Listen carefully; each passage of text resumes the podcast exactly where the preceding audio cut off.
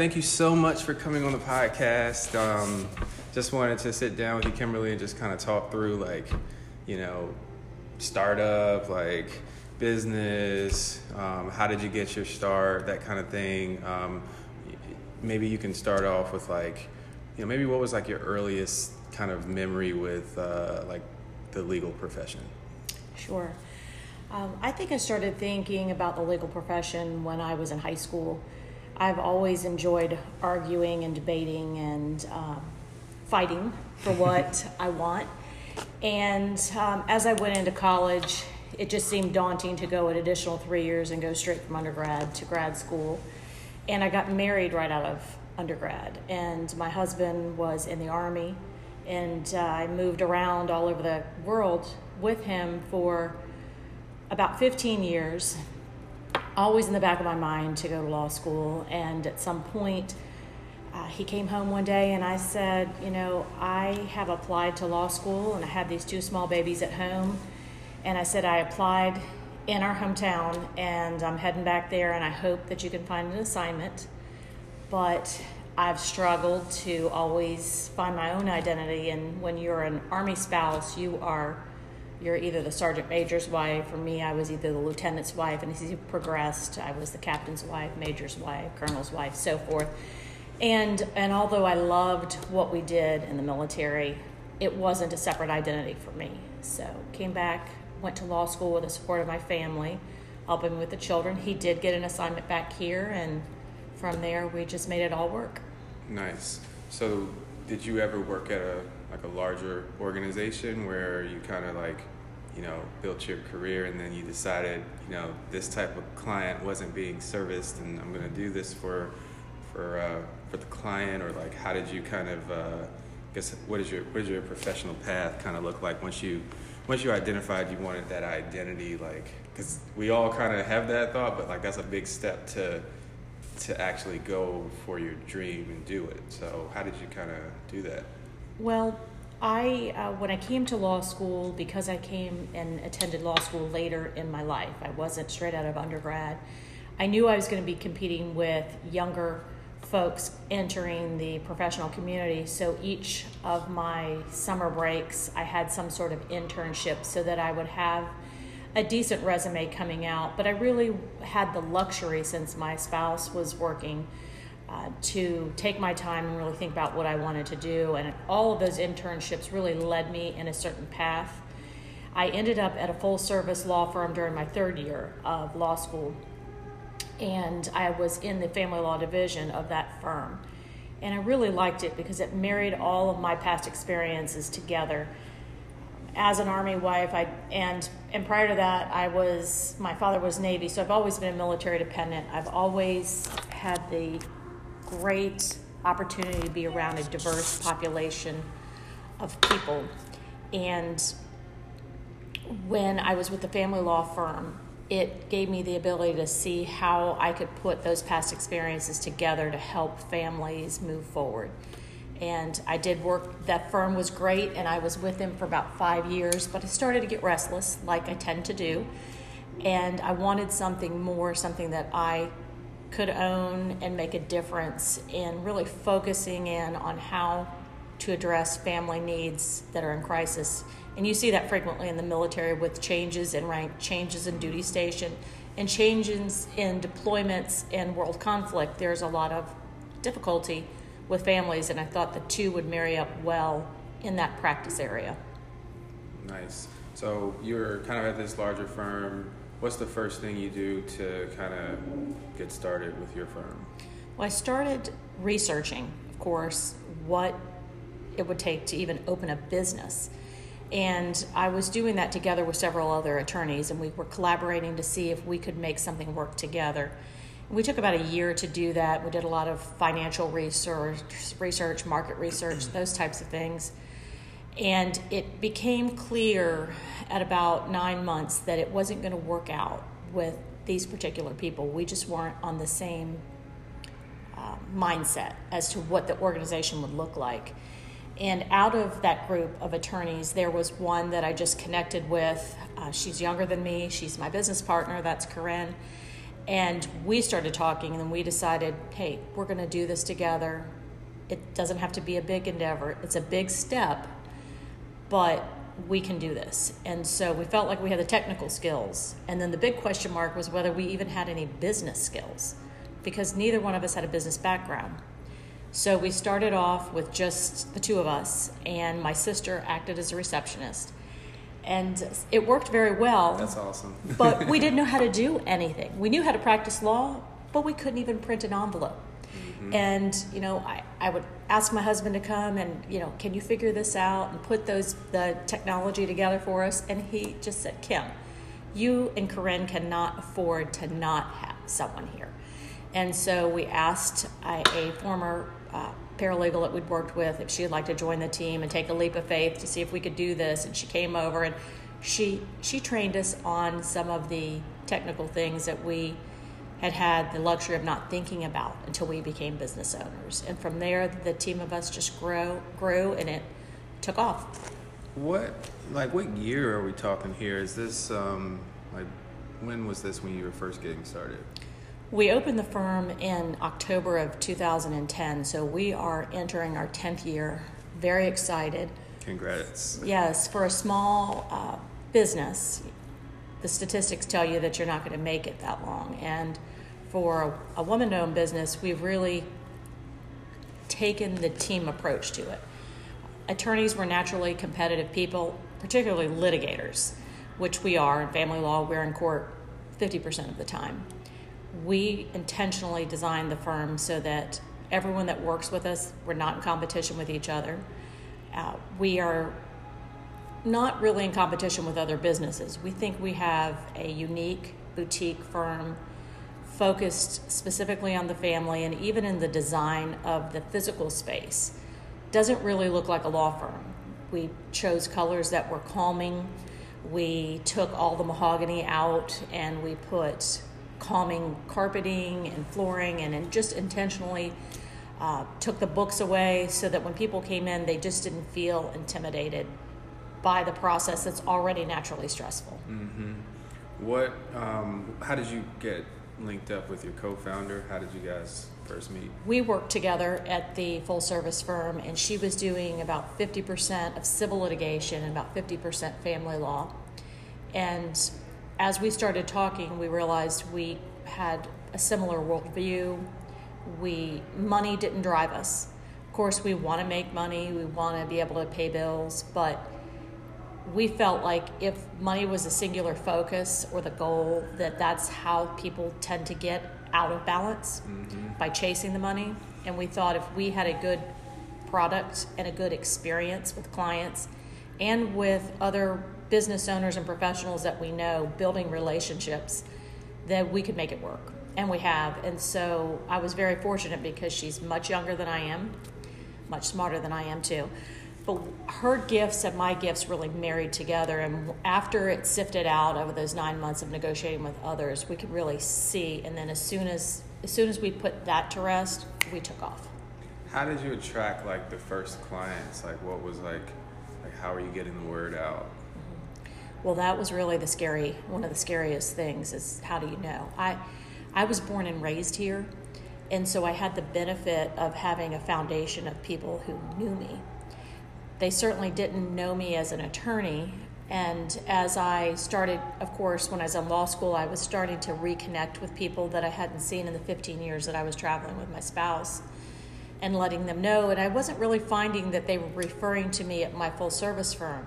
But immediately as I opened the door, it just seemed like all my relationships were supportive and were sending people my way a big referral source was simply my former clients. Uh, they had a good experience with me. and I, I feel like one of the great things about Corinne and I are that we're very relatable.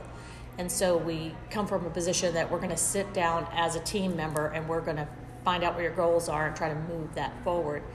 So that was a huge um, source of getting the word out. We, back 10 years ago, you did see more print media and so we just did a simple announcement in the newspaper announcing that we were opening, and that came out on a Sunday. There's a business section at the time in Virginia Pilot. And both Corinne and I were going to a business or a legal function that day. It was a it was a um, reception for new attorneys, and some of the older attorneys said, "Hey, I I just saw your announcement in the paper. Is that you? I said, Yes. Tomorrow I open the doors and I'd love to come over and meet with you, tell you what we're doing. And from there, you know, just connected from that one little article. There wasn't too much marketing 10 years ago for the legal community in social media. So um, that wasn't an area, but, you know, everyone had a Facebook. So, you know, your personal friends knew what you were doing. And we were just blessed with an influx. We did not do any direct marketing, I would say, for probably five years. Wow.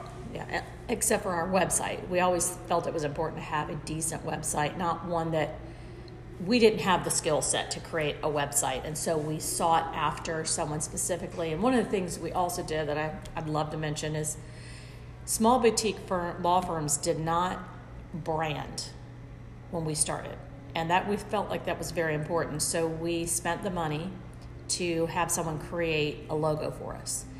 And I had known a graphic designer in the area just through coaching my daughter in soccer. And I approached him and I said, "This is what we're trying to do. This is what we're are, we're about. We're about family, strength, community." And from that, I said, "I feel like a tree."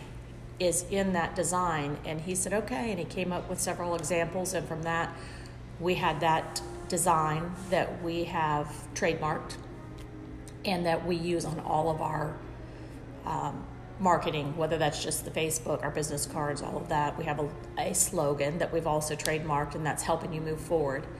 And we felt like that was different. That kind of set us apart, where we took money that from our families, you know, our savings, and poured into that before we opened the door. So when we came out of the block, we looked professional and we looked different some really good uh, lessons there and themes. Um, one theme with kind of the upfront research, I'm kind of jumping back, but the upfront research that you did before establishing the firm, you know, that seems like that's just a common theme um, for someone maybe starting up anything.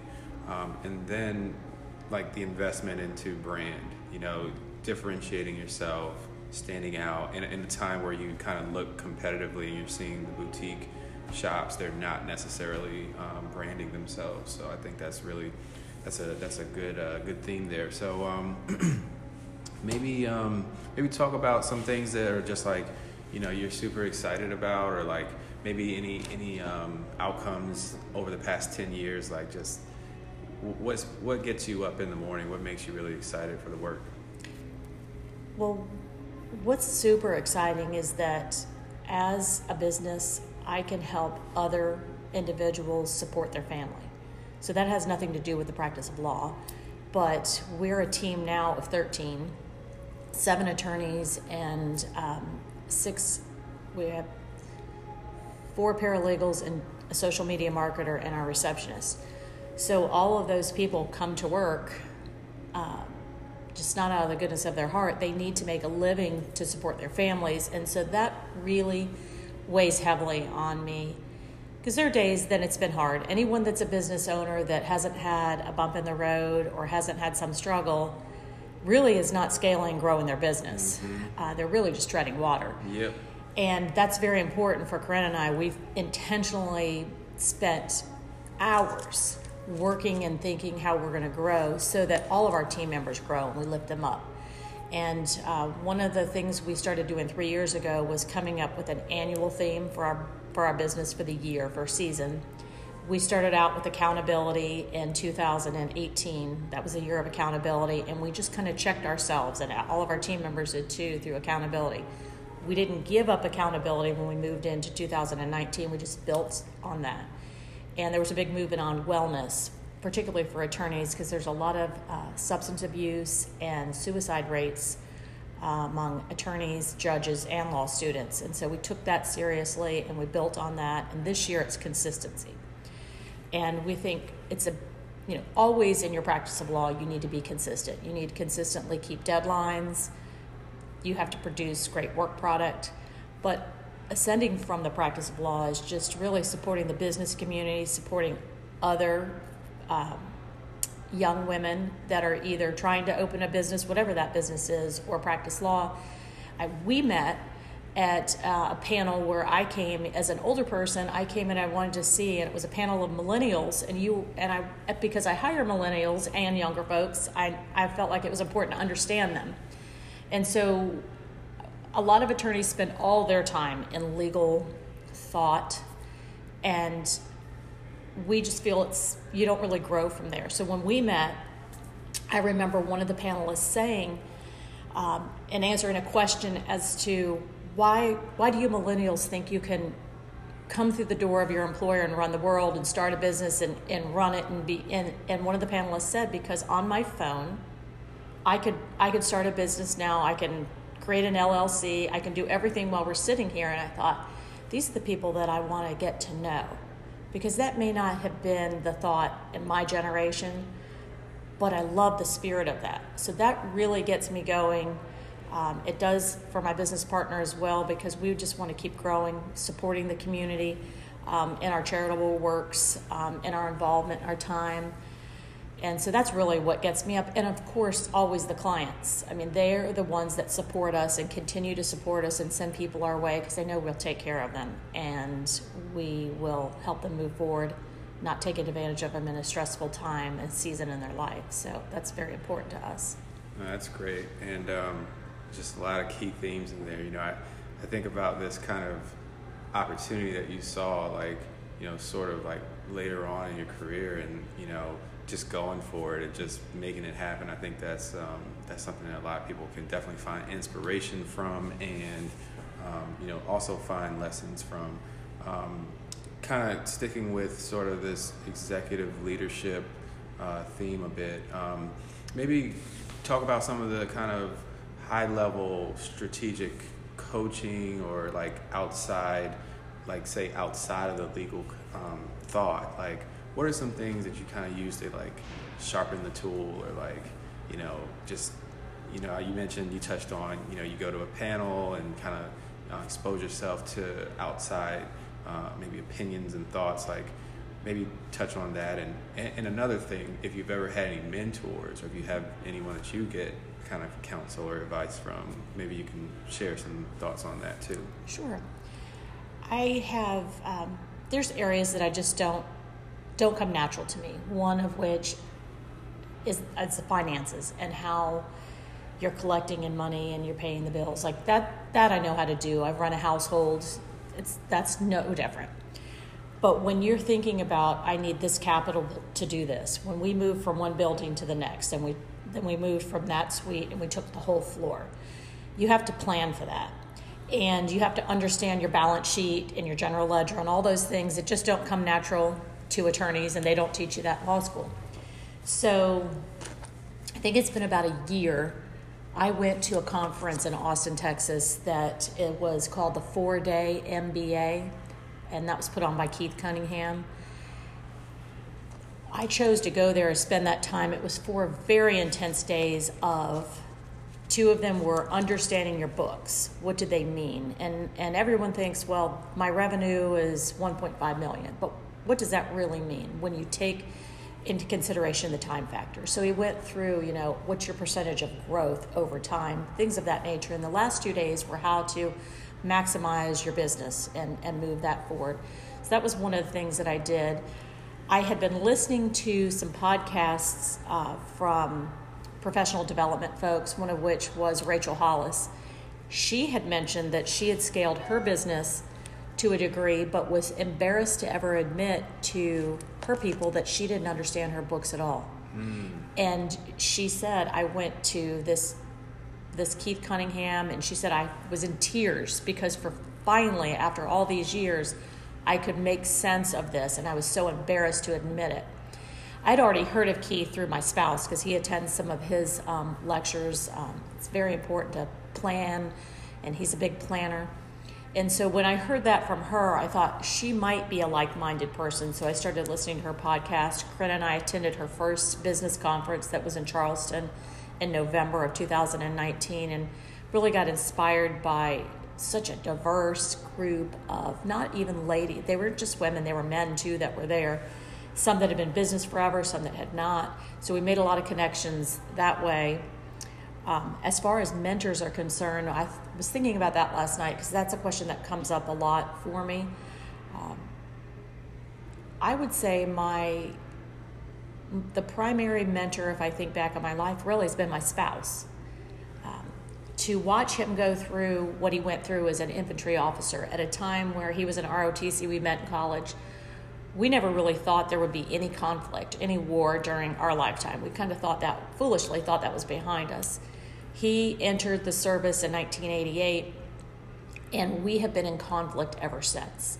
And to see him grow through that and have to mentor young soldiers um, in a time where their life is at risk he's always been a good check and balance for me. So Got he it. could say Put you know have you thought it this way. quick. absolutely. And you know at he before he retired he was a he was a colonel in 06 in the army he has an MBA from Syracuse, so he has in a finance undergrad, so he has a business mindset and he's been a great mentor and a model for me in uh, focus and and strategic planning. He's a very good strategic planner, and where I might have all these ideas, and I think that's what I struggle with too as a business um, minded person now, is that I want to do everything, and there I have so many ideas, and I don't let, well, you know, at fifty plus.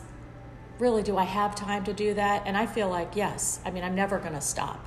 Uh, right now, I'm learning Spanish. Are you People, really? And everyone's like, "Why are you learning Spanish?" Even my tutor said, "Why are you doing this?" I said, "Because I want to." What and are what you I know. using to, to learn it? What are you doing? I there's an Audible program. I listen to that um, a lot of when I'm driving. If Yeah. I'm not listening to a That's a podcast, I'm learning that. There's an app on my phone, and then I have a tutor. And I studied Spanish in high school, and of course, I didn't have anyone to talk to, so I lost it. And as I've moved about, and as we've had uh, friends that are from countries that are native Spanish speakers, I've always tried to uh, pick up some of it. I can read it and understand it a whole lot better than I can speak it, and that's what the piece I want to put together. And I think it's important. It's in America, yes, they have us learn. They try to have us learn another language. Some most high schools require it, but the truth of the matter is, you're not really learning it to apply it. Yep. And where I can remember back to some of the lessons and the conjugations of verbs and so forth, I just wanted to wrap that package together. And, and I think it's a beautiful language, and it's just, I always like to learn something new. My husband says, You always have a project. Kim, when are you going to just relax? And I said, When I try to sit still, I'm not relaxed. So I want to constantly do something. And so he's my number one mentor, but I've certainly had judges that have mentored me along, and I've been blessed by that.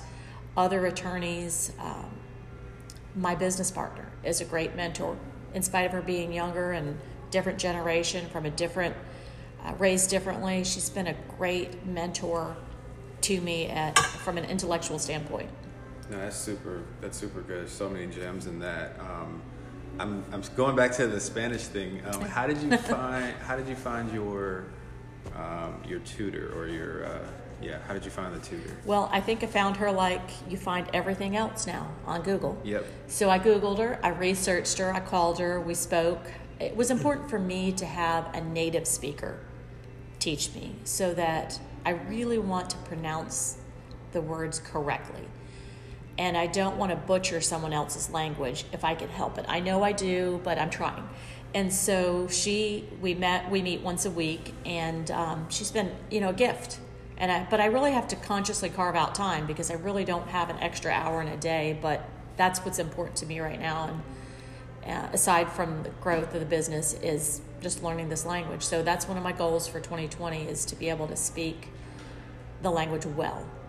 Well, that's a nice segue. I was going to ask you what type of um, goals or just anything in the new year now. What type of uh, focus do you have? Are there any anything anything I don't know anything that's coming up that's uh, you know you're thinking about um, and, and kind of maybe as it relates to marketing and just like word of mouth. I know we kind of started off talking about okay in the early days it was kind of all inbound or word of mouth and you know maybe some print here and there. Um, how are you thinking about kind of um, communicating what uh, you know your organization does, what it does for clients in 2020?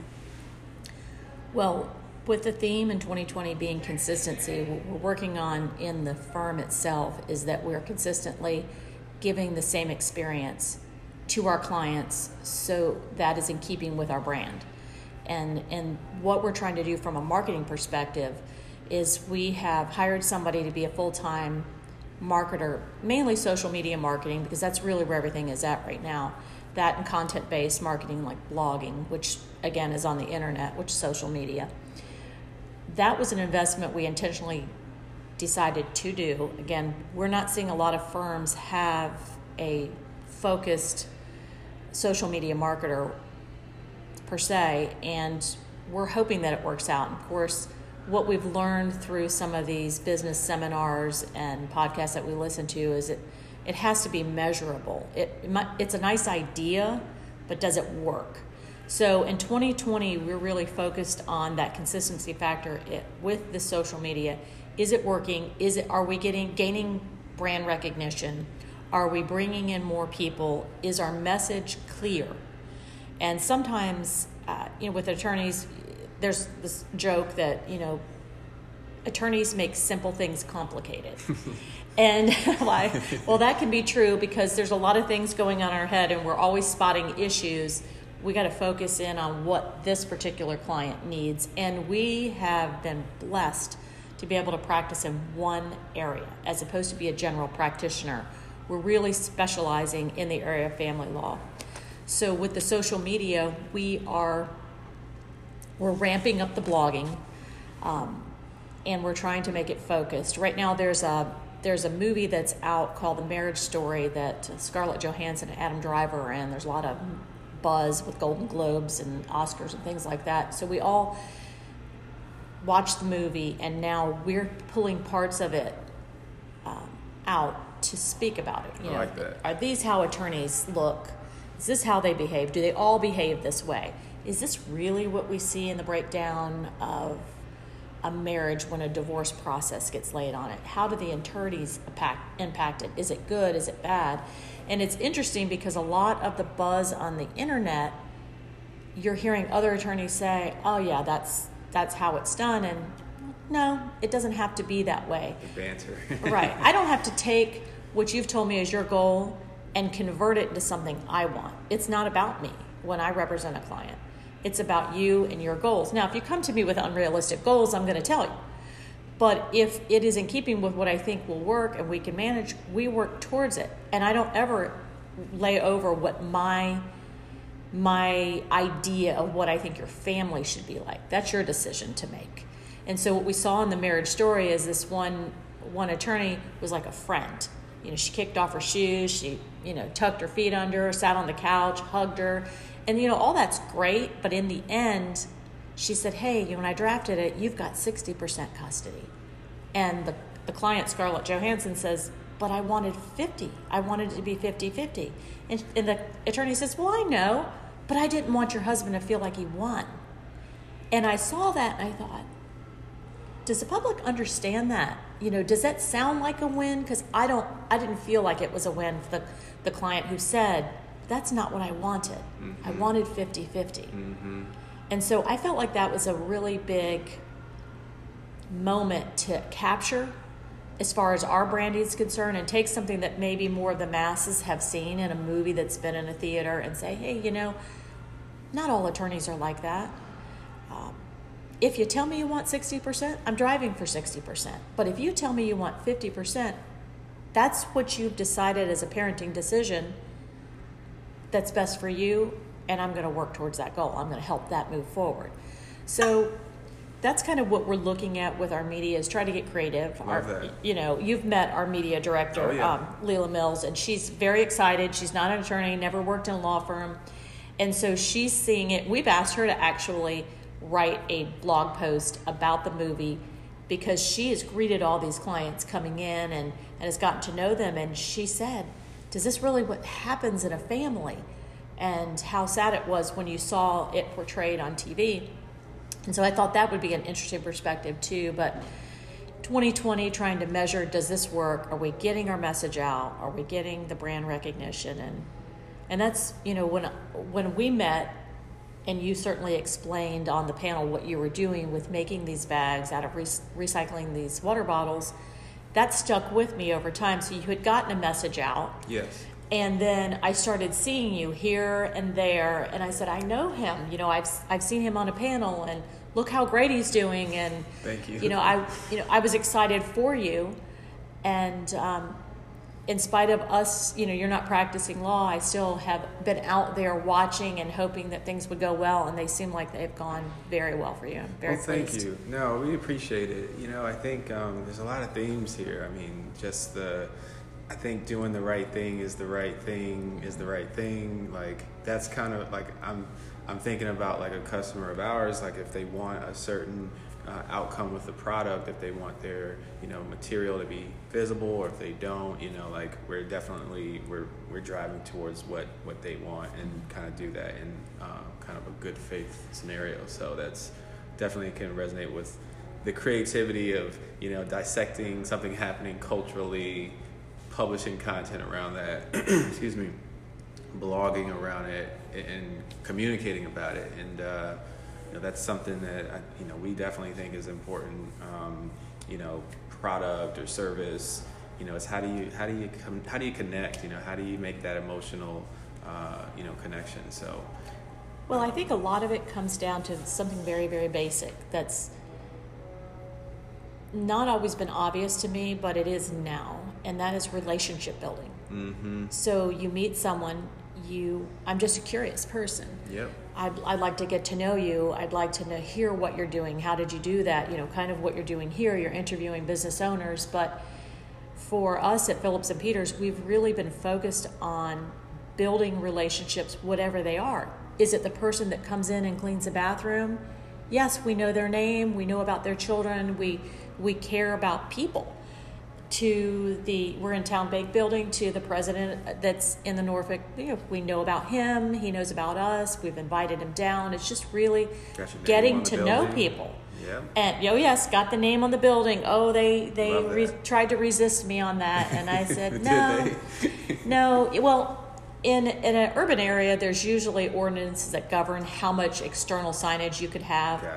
And at the point that Corinne and I took an entire floor of a building, we said, you know what, we're going to have a sign. And the landlord had a team of folks that negotiate for them, of course. They don't do it themselves and they don't need to. And they're lovely, lovely people and great landlords. But their team came and they sent a team of men. And not just their commercial real estate person, they sent their comptroller and kind of the superintendent. All these men came and they were sitting in our conference room. And I was prepared for that. I had gone outside and taken a picture of every external sign. And, and I pulled the um, square footage from the city. I knew what the ordinance was. We'd done the math. And then we just overlaid a, a thought of, I don't care. I'm going to have a sign. Yes. And so, where when we first entered into a lease with them, we had a smaller portion, and it was, no, you're not going to get a sign. And I thought, okay, well, as a small child until this day, every time I hear the word no, I hear, oh, you want to, oh, you want to have a challenge. Okay, this is going to be, you know, a little bit more difficult for you than you think. You Yeah. think no is going to be a word that I walk away from, but it's one that I dive into. Mm-hmm. So, you know, when I said, hey, you know, we're going to have to have a sign, exterior sign, and they said, nah, it's not possible. And I said, well, let me show you how it is. Maybe you haven't gone outside lately to see your signage. And I showed them the PowerPoint.